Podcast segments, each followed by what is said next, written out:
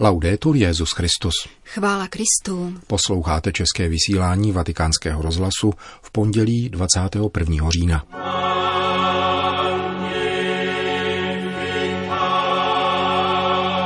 Modlitba je dechem nového života, píše papež František v úvaze, která vychází v knižním výboru jeho promluv věnovaných modlitbě probíhající biskupské synody o Amazonii se na pozvání papeže Františka účastní také zakladatel mezinárodního hnutí Slow Food.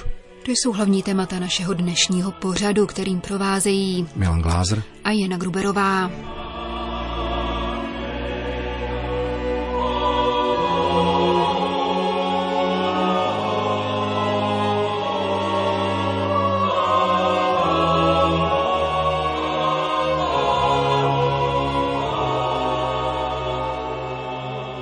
Zprávy vatikánského rozhlasu. Vatikán Německo. Modlitba Dech nového života. Tento titul nese výbor z textů papeže Františka, který vatikánské nakladatelství představilo na knižním veletrhu ve Frankfurtu nad Mohanem. Kniha, která schromažďuje Františkovi promluvy o modlitbě, zejména pak o modlitbě odčenáš, vyjde v tomto týdnu italsky a francouzsky. Obsahuje předmluvu moskevského pravoslavného patriarchy Kirila a dosud nevydanou úvahu papeže Františka o modlitbě, z níž v neděli otiskl obsáhlé úryvky italský list a veníre. Jejich překlad vám přinášíme. Křest je začátkem nového života. Co to znamená? není nový jako v případě, kdy změníme práci anebo se přestěhujeme do jiného města a pak si řekneme, začal jsem nový život. Jistě, za takových okolností se život mění a to lec kdy citelně. Odlišuje se od toho předchozího. Je horší či lepší, zajímavější či namáhavější, podle toho, jak se vše vyvíjí. Odlišují se naše životní podmínky a kontext, kolegové, poznávání, možná dokonce též přátelé, bydliště a plat.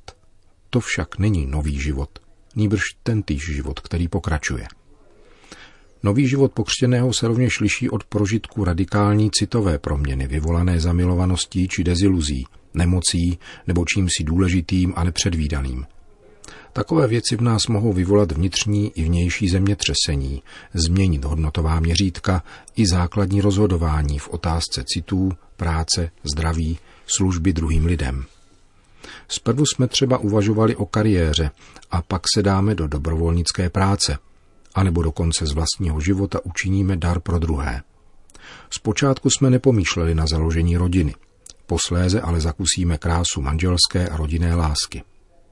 Také tyto veliké a mimořádné zásahy stále jenom život pozměňují a vnášejí do něj výraznější krásu a dynamiku, či naopak více obtíží a vypětí.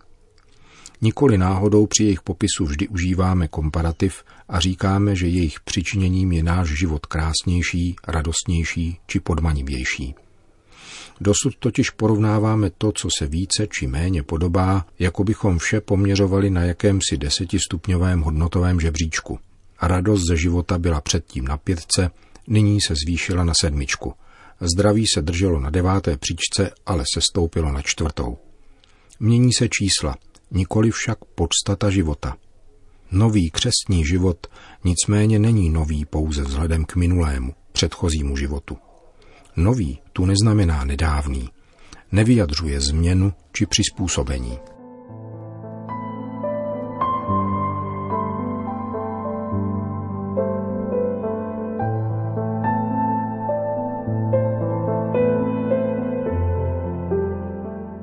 Nový život, o němž svatý Pavel mluví ve svých listech, nás upomíná na Ježíšovo nové přikázání, na nové víno Božího království, nový zpěv, který zní před Božím trůnem, tedy na konečné, teologicky řečeno eschatologické skutečnosti. Chápeme tudíž, že takovýto nový život nesnese srovnání. Lze snad poměřovat život a smrt, anebo život před narozením a po něm? Kristus se nestal jedním z nás a neprožil velikonoční utrpení, smrt a vzkříšení, aby náš život nějak zlepšil, zkrášlil či usnadnil, a nebo mu dodal větší chuti, dálky, intenzity a štěstí. Jak sám říká, přišel, abychom měli život v hojnosti. Toto je nový život, kterým nás Bůh Otec obdařuje ve křtu. Je nový, poněvadž ve vztahu k našemu životu je jiný. Je totiž boží. Je to život samého Boha. Tímto velikým darem nás Ježíš obdaroval a nadále obdarovává. Účastníme se tak na lásce Otce, Syna a Ducha Svatého. Na lásce, kterou projevují všem lidem a veškerému stvoření. Nový život je božím životem, který nám byl dán. Křesťané od jak živa hledali obrazy a symboly znázorňující tento nesmírný dar. Je nás mnoho, různíme se a přesto tvoříme jedno tělo, církev. Tato jednota je jednotou lásky, která nás neutiskuje, neponižuje a neomezuje, níbrž nás posiluje, všechny společně utváří a činí z nás přátele. Ježíš to v Evangeliu sděluje překrásně. Věčný život pak je to, že poznají tebe, jediného pravého Boha a toho, kterého jsi poslal. Osobně nám tak vysvětluje, že pravý život spočívá v setkání s Bohem a že setkání s Bohem je jeho poznání.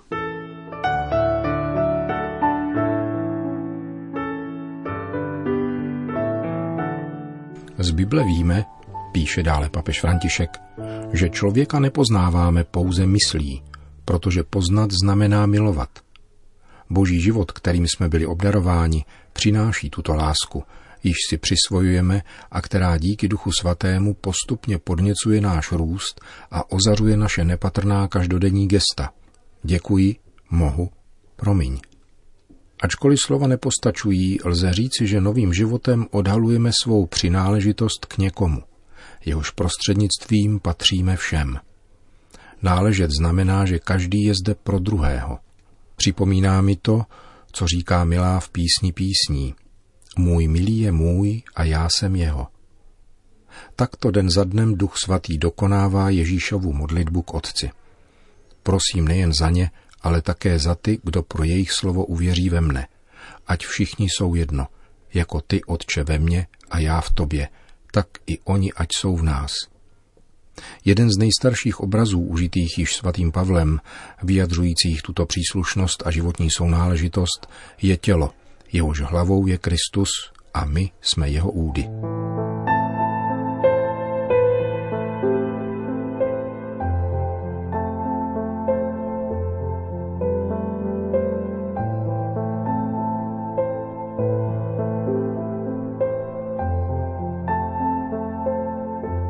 V lidském těle existují některé základní funkce jako srdeční tep a dech. Rád si osobní i společnou modlitbu nás, křesťanů, představuji jako dech, jako srdeční puls církve, který šíří svou sílu ve službě pracujícím, studujícím i učitelům, zúrodňuje poznání vzdělanců a pokoru prostých lidí, dodává naději tomu, kdo houževnatě potírá nespravedlnost.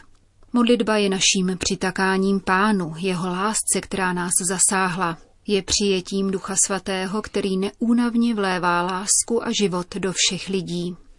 Svatý Serafím Sarovský, velký duchovní mistr ruské církve, říkával, opravdovým cílem našeho křesťanského života je získání božího ducha, a to až do té míry, že modlitba, bdění, půst, almužna a jiné ctnostné úkony činěné v Kristově jménu jsou pouhým prostředkem k dosažení tohoto cíle. Náš dech není po každé vědomí, avšak nemůžeme přestat dýchat. Píše papež František v úvaze publikované v nové knize nazvané Modlitba je dechem nového života, která vychází v těchto dnech. Vatikán.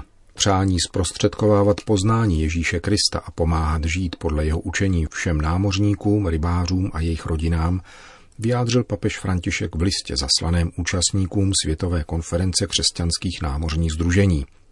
Tato v pořadí již jedenáctá celosvětová konference se koná tento týden v tchajvanském městě Kaosu z iniciativy Mezinárodní křesťanské námořní asociace u příležitosti 50. výročí jejího vzniku zahrnuje 450 námořních center a 900 námořních kaplanů ve 125 zemích a je registrována jako charitativní organizace v Anglii a Walesu.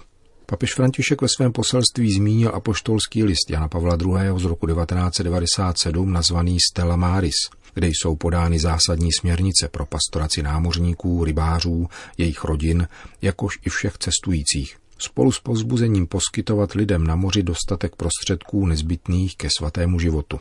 Také já, píše papež František, znovu vybízím vás všechny, kteří patříte k různým křesťanským tradicím, abyste nadále pomáhali lidem na moři poznávat Ježíše Krista a žít podle jeho učení ve vzájemném respektu a přijetí. S odvahou překonávejte překážky, na které můžete ve svém poslání narazit a přesvědčivě prosazujte ekumenického ducha, píše Petrův nástupce účastníkům Světové konference křesťanských námořních asociací. Vatikán. Papež mi zavolal a řekl mi, ať přijdu na synodu. Rád jsem pozvání přijal, ale vysvětlil jsem mu, že jsem agnostik. Na to reagoval slovy. Jistě, ale jste zbožný agnostik. Svěřuje se listu Corriere della Sera jeden z auditorů biskupské synody o Amazonii, Carlo Petrini.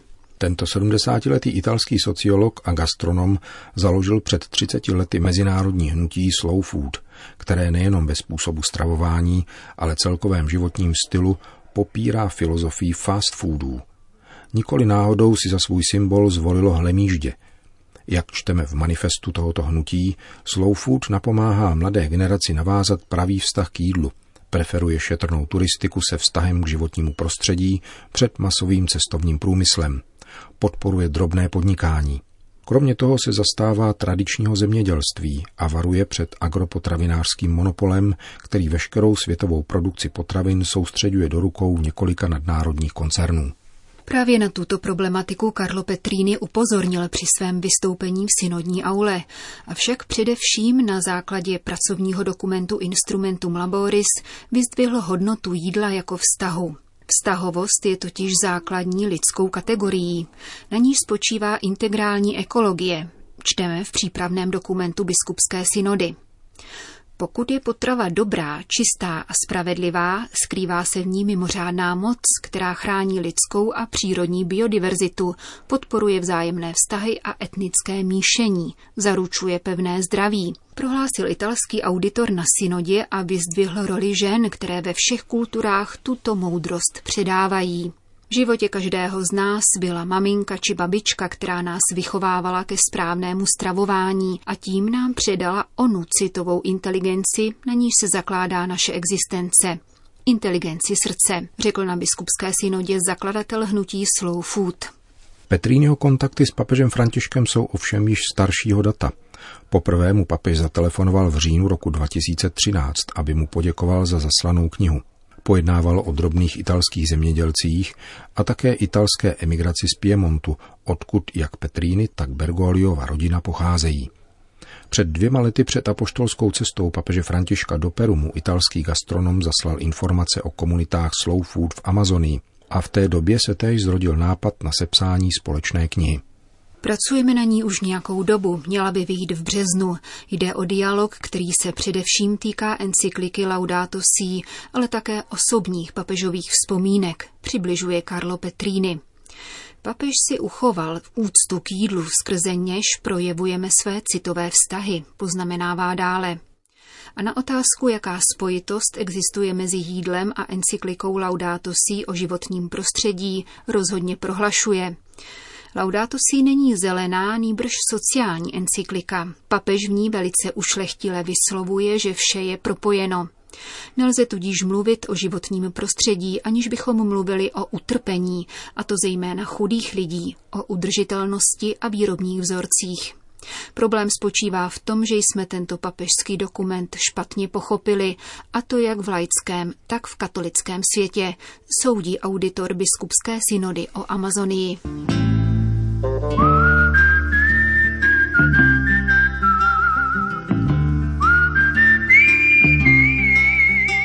Končíme české vysílání vatikánského rozhlasu. Chvála Kristu. Laudetur Jezus Christus.